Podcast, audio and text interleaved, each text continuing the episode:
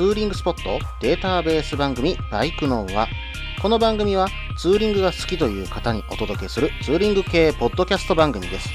私のみならず皆さんのおすすめスポットやグルメ、イベントなどを紹介、共有ができればと思っております。どうぞ皆さんよろしくお願いいたします。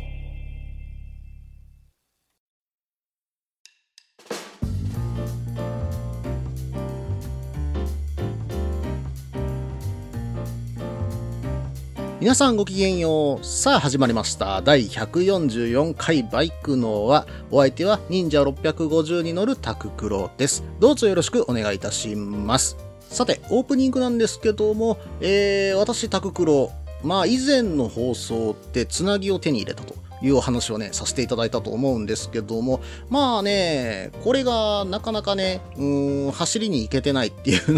うん、現状もありましてね、うん、まあ、ブーツもね、まだ、まあ、届いてないといえば届いてないんですけども、まあ、あの、届き次第、まあ、どこか走りに行こうかなと思ったんですが、ちょっとね、今のところまだ、体調が改善、サーキット走るまでは改善がね、ちょっとしてないかなといったような状況なんです。本当はね、うん、あの、串谷さんの壮行会が6月にあるのって、これに行こうかなって思ってたんですよ。岡山のね、国際サーキットここでね、走らせる機会があったんですけど、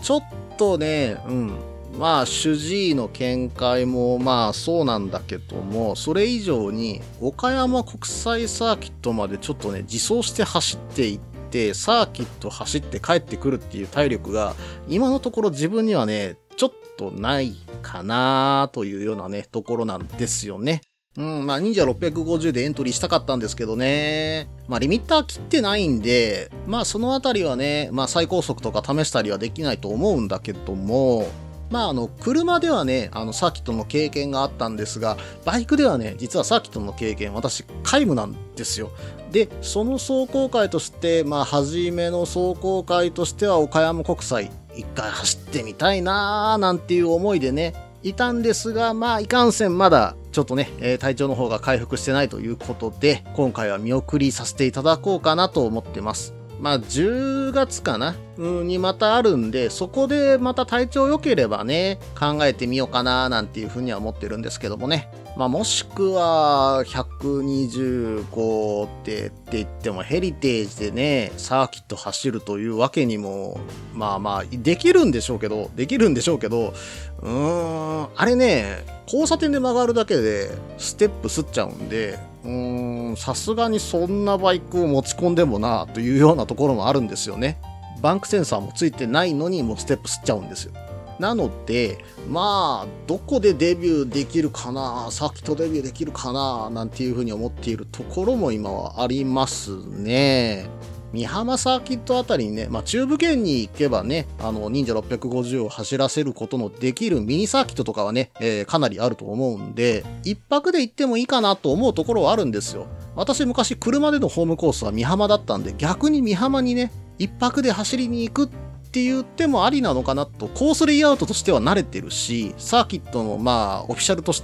てね、えー方もまあ、慣れてるというような感じもしてるので、うん、まあそういう点も含めて、中部圏でデビューしてもいいのかななんていうふうに思ってるんですよね。まあ関西圏ね、大型バイクの走れるミニサーキットっていうのが、本当にね、三重県まで行かないとないですからね。セントラルサーキットとかになってしまうと、やっぱり結構いいお値段するじゃないですか。うん、まあでも中部圏だと結構お安いお値段で走れるので、一泊してもセントラルとかで走るより、もしかしたら安いかもしれない。ついでにツーリングして帰ってくるなんていうね、えーそんなこともできるかななんて思ってたりします。そうそう、あの、初めてバイクでね、サーキットを走る上で、これだけは守っとけよとか、こういうことに気をつけた方がいいよ、なんていうようなね、えーお話がもし終わりでしたら、ぜひね、あの、バイクのは宛てにお便りください。私宛てにお便りください。私がね、あの、それを参考にさせていただきたいので、ぜひね、あの、よろしくお願いいたします。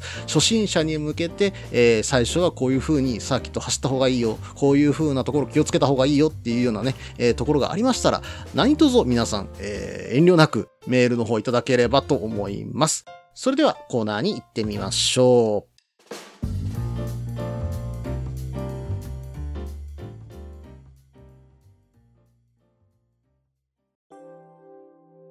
みんなでお話しできる行きつけのライダーズカフェ、ネットに作りませんか？バイク系雑談番組、アットみずき。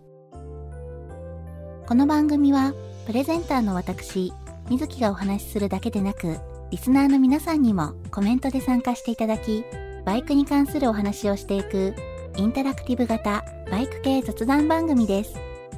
近況やお題から始まった話が、どんな話につながるのかは、参加する皆さん次第。アットみずきは毎週木曜日21時からツイキャスにて放送中。番組の詳細や過去放送の情報は、ひらがなでアットみずきと入力してウェブで検索。皆さんとお話しできるのを楽しみにお待ちしています。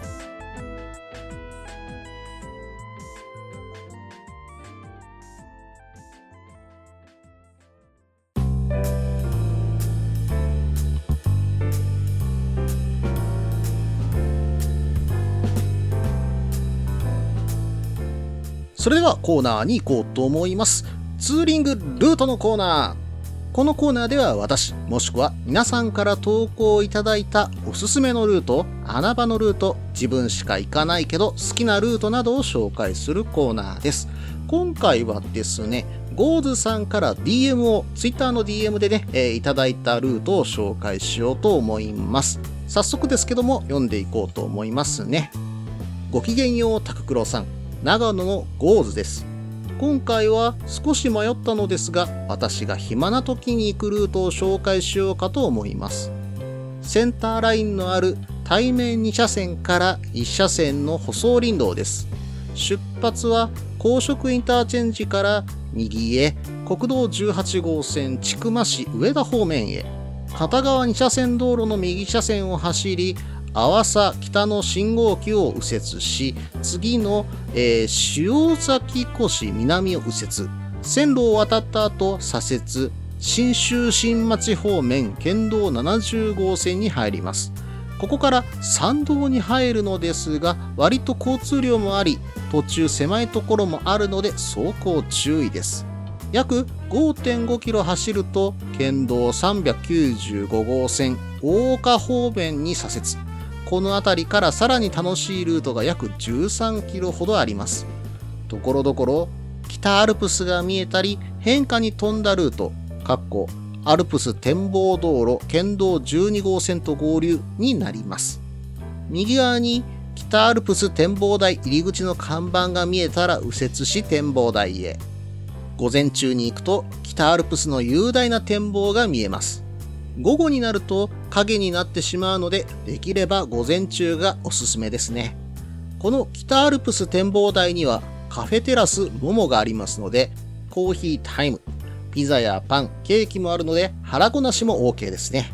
休憩は北アルプス展望台を出て右折、県道12号線を500メートルほど進み、左折、県道501号線聖山高原方面へ、ここからが本番です。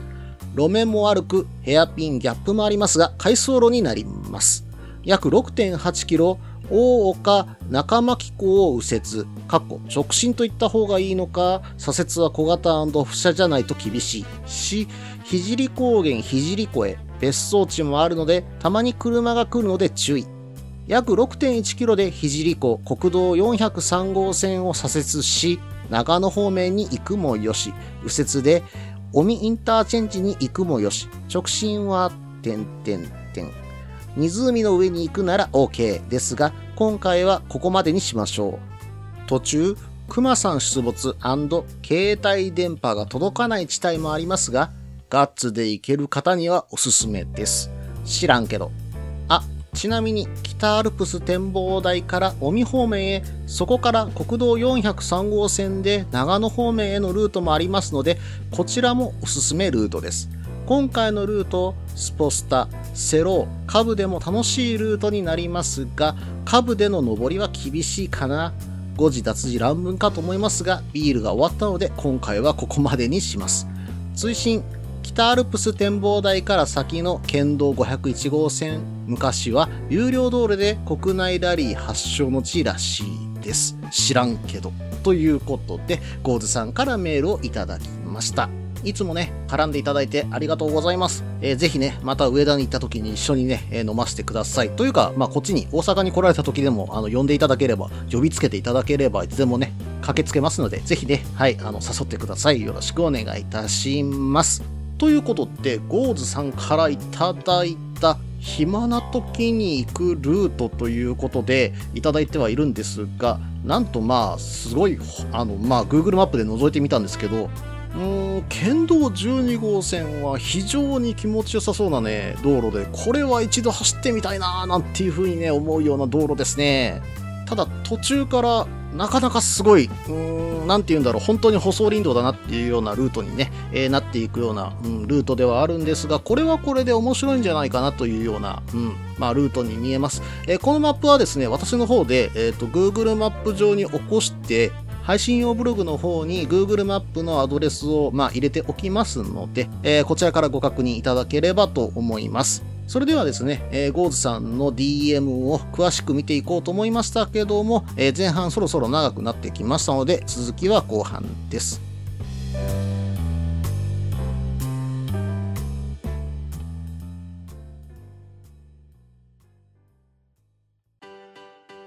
落ち着いて聞いてくださいあなた EBR 症候群ですだって、だってお前ハヤボルトじゃんって。もう私、ビュエルっていうアメ車乗ってますけど、なんか、無理やりいいこと言おうと 忙しいあなたに心のパーキング。元バラエティラジオグ。ッドスピード。この番組は初心者には情報をベテランには懐かしさを。バイクトークを楽しみながらバイクとライダーの社会的地位向上を目指すバイクバラエティ番組です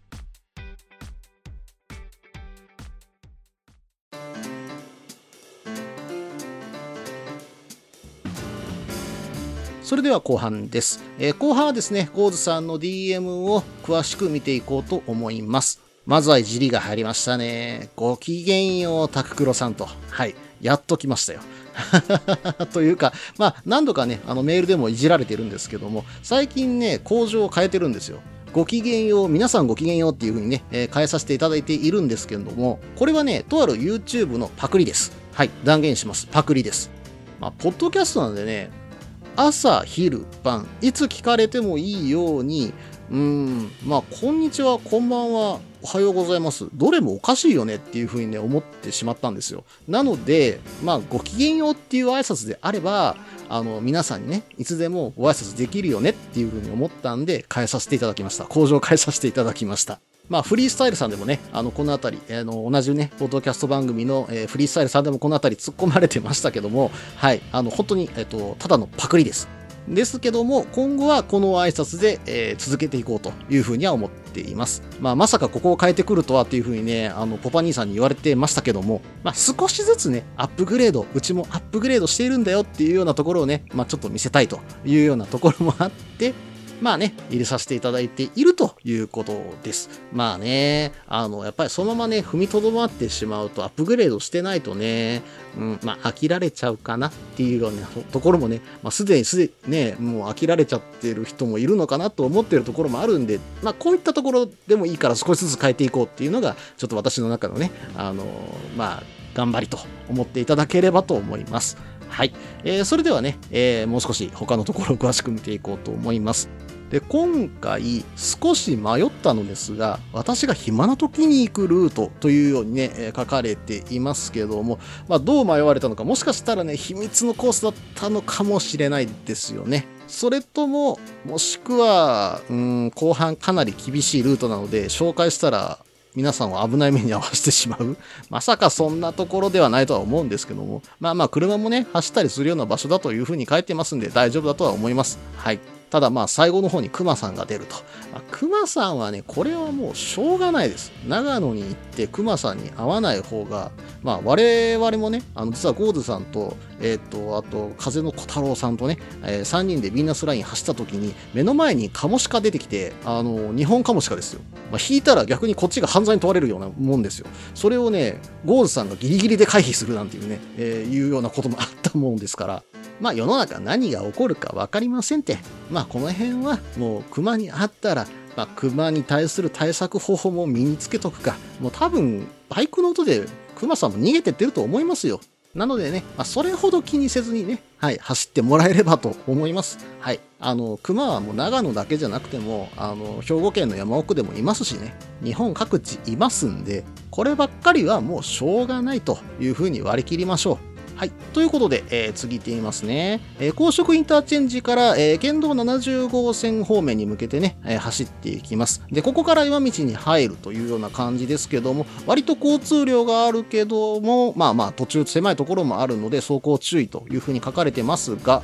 この県道70号線もまあ途中ね、林の中を抜けていったり、えー畑がね、え上から眺めれたり、なかなかね、良さそうな道路ですよね。Google マップでね、すいません、あの、見る限りではあるんですけども、ところどころね、小気味のいいコーナーもあるような感じです。そして、まあ、県道395号線から県道12号線、アルプス展望道路を目指して走っていく感じになりますね。ここも気持ちよさそうな道路ですね。うん、まあ、あの、DM にもね、書かれていましたけども、ところどころ、まあ、北アルプスが見えたりとか、ヘアピンカーブもね、ちょこちょこあって、まあ、コーナリングもね、えー楽しい道路のような気がします。長野の気持ちいい道をね、ここで走っていって、この先の展望台でゆっくりする。えーそして、カフェテラスももさんで、えーちょっと甘いものをね、えー食べたり、コーヒーを飲んで、まあ、ゆっくりリラックスして休憩するというのはね、えー良さそうな感じのルートですね。長野ならではのルートのような、えーそんな気がします。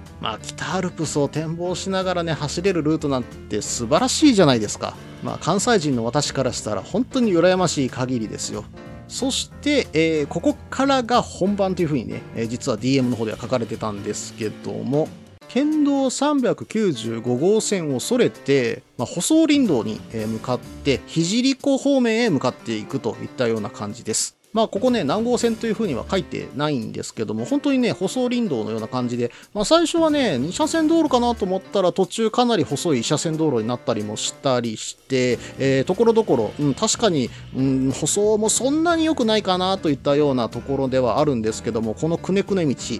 まあ、マニアにはたまらないような気持ちいい道なんじゃないでしょうかね。私もこれはね、125ぐらいのクラスでね、ちょっと走ってみたいななんていうふうに思いましたね。まあでも、ゴーズさんがスポスター、まあスポーツスターですね、ハーレーのスポーツスターでも走れるっていう風に言われてるんで、まあ忍者でも問題なく走れちゃうんじゃないかなという風には思ってます。まあ途中、クマさん出没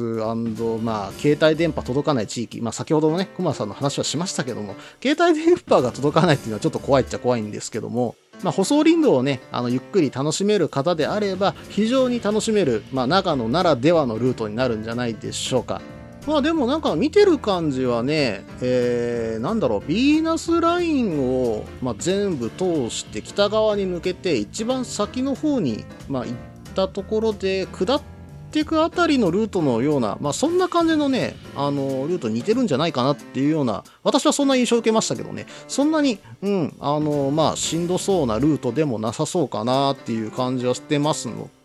まあぜひね、あの、行かれた方、もしね、あの、いらっしゃったらぜひね、コメントいただけたらと思います。えーゴーズさん、本当にありがとうございました。まあ、他にね、あの、403号線のお話とか、ちょっとね、えーっと、501号線のお話、まあ、国内ラリー発祥の地ということだったらしいんですけども、ごめんなさい、ここがね、Google マップ上で見つけられなくて、ちょっと、うん、あの、ご紹介ができなかったです。えーもしね、あの、詳しくわかるような資料等ありましたら、ぜひね、えー送ってください。よろしくお願いいたします。はい、以上、ツーリングルートのコーナーでした。それでは、今日は2本立てということで、もう一つ、えーコーナー行ってみようと思います。イベント紹介のコーナー。このコーナーでは私の知っている、もしくは投稿いただいた近日行われるイベントを紹介しようと思います。今回はですね、達郎さんから DM をいただいております。TwitterDM でね、またいただいております。えー早速ですけども、紹介させていただきます。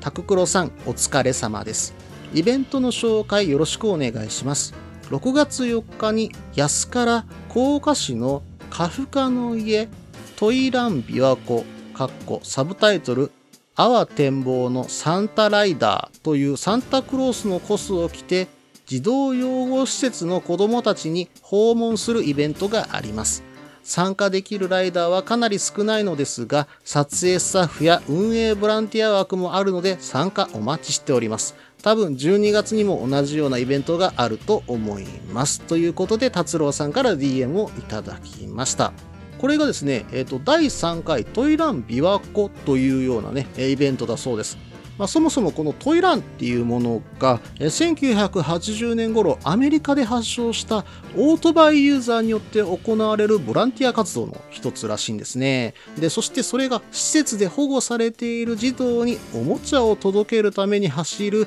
イベントだそうです。まあ、このトイラン琵琶湖3つのポイントとしては、えー街をパレードするとき、まあ、皆さんサンタコスでね、あの、バイクに乗ってパレードをしながらそのままね、走っていくらしいんですけども、その時に地域の人たちに笑顔で野営すると。そして、えっ、と、サンタクロース姿のライダーが笑顔で街をパレードした後、児童養護施設の子供たち一人一人にプレゼントを届けてあげるといったようなイベントになっています。えそしてその後子供たちとの交流をする。まあえーサンタライダーと一緒にレクリエーションで楽しい時間を過ごすといったようなね、えーそんなイベントになっています。で今回訪れる場所は社会福祉法人工科学園カフカの家といったところにプレゼントを届けに行くようです。タイムスケジュールとしては6月4日の日曜日、えー開催予定で雨天の場合はバイクパレードは中止とさせていただきますけどもプレゼントの配達は内容を変更して開催するとのことです。で受付は9時から10時空の青海の青ロティさんで行って、えーそこで10時から開会式を30分。そして、えー市内パレードをしてその後交流タイム、えーそしてさらに、えー袋で市内パレードして閉会式をして、えーランチ懇親会ということで、えー安市内で行われるそうですね。だいたい13時45分からランチ懇親会。まあこれは希望者のみとのことです。そして募集台数はですね、36台というふうになっているんですけども、応募数が多い場合は抽選というふうになります。で、参加費が1人2500円。で、クリスマスコスチュームは各自でご用意くださいとのことです。バイクは、えー原付2種以上、まあ、51cc 以上、もしくはトゥクトゥク、サイドカーやトライクでも OK です。ただし、えーコロナワクチン接種済みの方に今回は、えー限らせていただきますとのことなので、えーこのあたりはご注意ください。ちなみに詳しくなんですけど、イベント説明会も開催されます。イベント説明会、まず4月30日、山中林業さんで10時から15時半。5月7日、ライダーズカフェ MM さん、10時から15時半。えー5月14日10時から15時半空の青海の青ロティさんということで、えー冷やかしも OK とのことなのでぜひね、えー興味のある方は一度行ってみてお話を聞いてみてください。まあ、ライダーによるね、えー優しいイベントのような気がします。えーぜひね、皆さん参加してみてください。以上、イベント紹介のコーナーでした。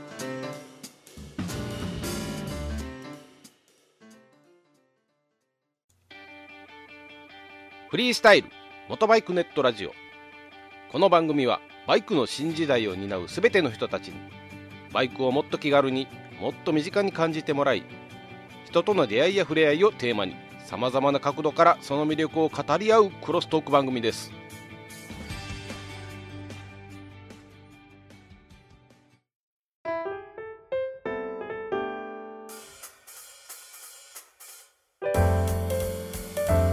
それではエンディングです。最近、あの、まあね、元ボケという YouTube させていただいておりますけども、結構な視聴者が見てくれてるなっていう風なは思ってるんですよね。まあ、あの、さすがに、あれですよ、数千人単位とか、あの、数万人単位とか、そんな方々と比べられちゃうと、まあ、まあ、そんな全然言ってないんですけど、まあ、意外と見てくれるもんだなというふうにね、はい、あの見てます。忍者650の紹介動画とかは、えー1700回か1800回、まあ、今の時点で回ってるんですよね。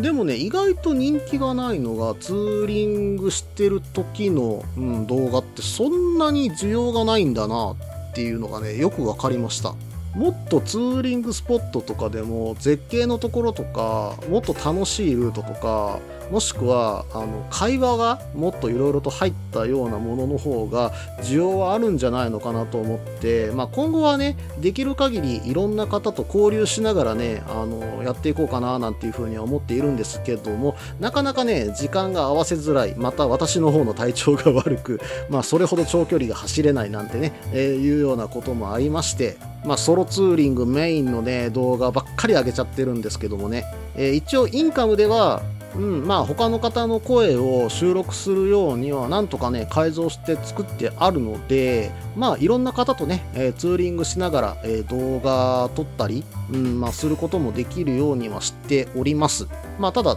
出してくれというふうにね言われてる方も中にはいるんですけどね。はい。まあ、全然出ていただいて大丈夫なんですよ。はい。あの私も出てほしいと思ってる方から言われてるので、あのまあ、数名言われてるんですけども、うん、まあ、なかなかね、あの、時間と体調が、時間と私の体調が合わないっていう、うん、まあ、ちょっとね、負のスパイラルに陥っているなっていうところが結構あったりするんで、ああ、もったいないな、タイミング逃してるな、なんて思ってたりすることね、多々あるんですよ。はい。で、まあ今はね、あの、レギュラーメンバーとして頑張っていただいているのが、えー、ひとひらさんっていう方と、えー、抹茶ソトさん、えーそして、えーアンバランスの黒川さんもね、えー一応レギュラーとして言っていいということで伺っておりますので、まああの、ずっこけラジオのね、あの、アンバランスの黒川さんですけども、まあこの4人でレギュラーメンバーとして、まあ回していこうかなというふうに思っております。ただ、あの、ゲスト会というのはね、何度か作りたいなというふうに思ってますんでね、あのぜひ出たい方はね、言っていただけたら一緒に走りましょう。まあ、その前に、このレギュラーメンバー4人全員で撮ったね、うん、ものを一回撮りたいなと思ってるんですが、なかなかね、えー時間を合わせれてないっていうのが、まあ私の都合なんですけどね、私の都合で合わせれてないっていうのがあるので、まあもっと、うーん、ガンガンとやっていけたらいいなとは思っております。まあ実はでもこの間ね、あの、ひとひらさんと、えー抹茶ソフトさんとは、え3人でね、えー話しする機会があったので、それは収録済みです。えーこれはね、公開が6月ぐらいになるかなといったところになりますんで、えーここはね、楽しみに待っててくださいといったところになります。まあそれまではね、ソロ動画で、我慢してくださいっていうのも変ですね。まあ、てか、ソロ動画もね、あの、私、できる限り頑張って作ってますんで、ぜひね、あの、皆さん見ていただいて、できれば、できれば、チャンネル登録、何卒よろしくお願いします。チャンネル登録がものすごい励みになっているんで、何卒ね、皆さんね、あの、YouTube のチャンネル登録ね、あの、ポチッと押すだけですから、ポチッと押すだけですから、ぜひね、よろしくお願いいたします。大事なことね、3度言います。ポチッと押すだけですから、よろしくお願いいたします。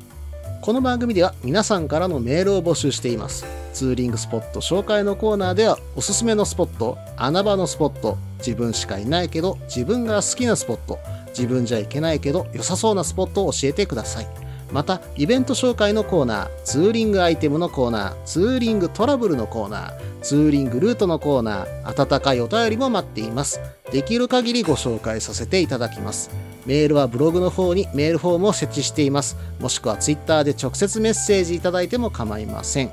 ツイッターはタククロで検索していただければ忍者の画像でわかるかと思います。ではお便りお待ちしておりますと同時に今回第144回ですね、バイクのはこれにて終了となります。ペイペイフリマでの、えーバイクのは手ぬぐいの販売まだまだ継続しております。またバイカーズイントラストでのステッカーの販売も継続しておりますので何卒ご購入のほどよろしくお願いいたします。それでは失礼いたします。